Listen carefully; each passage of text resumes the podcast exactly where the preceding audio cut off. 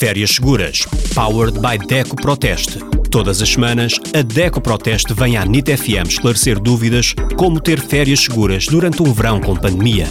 Vamos ficar a estar a par de tudo o que é preciso para que não se deixe de fazer nada do planeado e sem correr riscos. Todas as sextas-feiras em direto na NIT FM e em podcast em nitfm.pt. Férias Seguras, powered by Deco Proteste. Bem-vindos a mais um episódio do Férias Seguras Powered by Deco Proteste. Como sempre, temos um especialista da Deco para nos ajudar a ter umas férias mais seguras. Neste caso, de carro. Se está a planear uma viagem de fim de semana ou umas férias de carro, confira os pontos-chave de segurança. Temos connosco hoje Alexandre Marvão, o team leader da área de mobilidade da DECO. Olá, Alexandre. Olá, bom dia. Para garantir que as férias correm bem, há algumas tarefas que devemos executar antes de iniciar a viagem.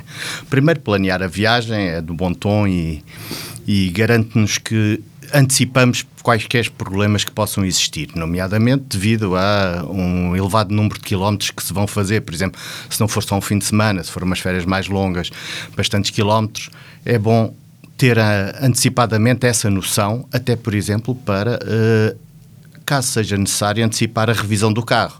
Por exemplo, se vamos fazer uma viagem com o todo, passa aos mil e tal quilómetros e estamos mesmo à beira da revisão do carro. Mais vale antecipar logo a revisão do carro um, uns meses e garantir que o carro vai plenamente em condições. Esse é um dos fatores, como é lógico, o carro estar em plenas condições de segurança e de funcionamento para se ter umas férias calmas e seguras.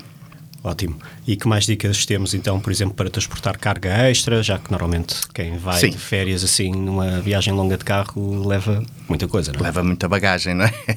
é esse é outro dos fatores de segurança muito relevantes, é a forma como arrumamos a, a bagagem no carro. Uh, nesse sentido, devemos sempre, o mais possível, só utilizar a bagageira, Uh, não termos objetos soltos no carro ou sacos às pernas, por exemplo, por um lado, são um desconforto, para viagens grandes, então, tornam-se um grande desconforto. Por outro lado, em caso de acidente, objetos soltos no carro acabam por ser uma arma. Por isso, é evitar toda, até um simples livro pode ser uma arma num caso de uma colisão. Por isso, é evitar os objetos soltos no carro. A nível da mala, arrumar a bagagem, a mais pesada, sempre no piso, encostado ao piso do, do, do banco e depois começar a completar a carga com objetos mais, eh, mais leves para cima. Isto porquê? Porque no caso de uma, de uma colisão, mais uma vez, o banco a resistência é sempre inferior conforme vai subindo em altura.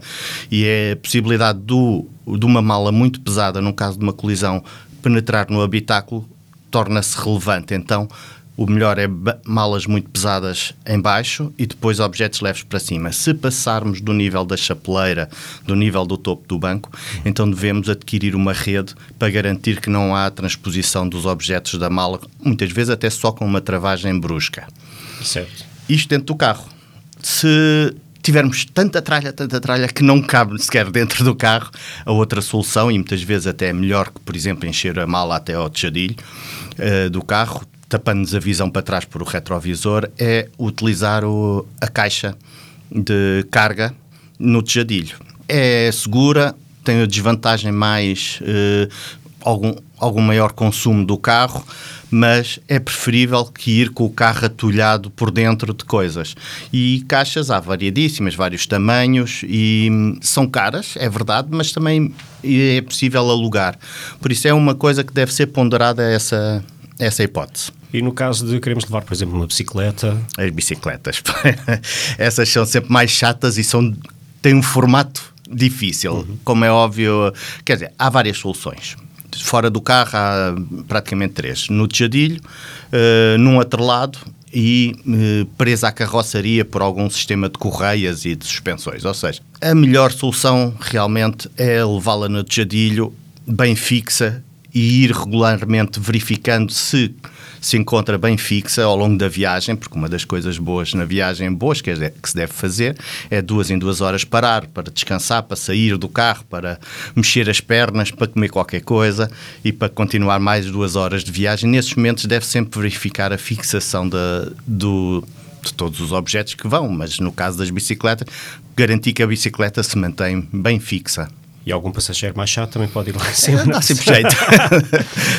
E se por acaso alguém for fazer uma viagem para o estrangeiro de carro, uh, que documentos e seguros é que um, terá de ter para o fazer?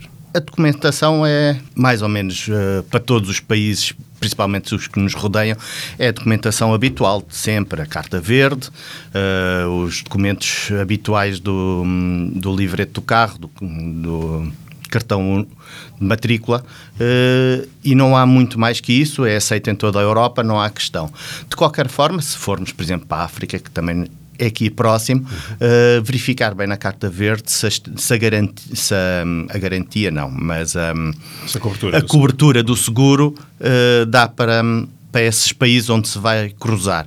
Uh, o seguro, a carta verde tem, que agora já não é verde, que é branca, exatamente, tem, exatamente. tem uma série de caixinhas com iniciais dos países onde ela é admitida, confirmar se realmente se não terá que adquirir uma extensão de garantia para esse período.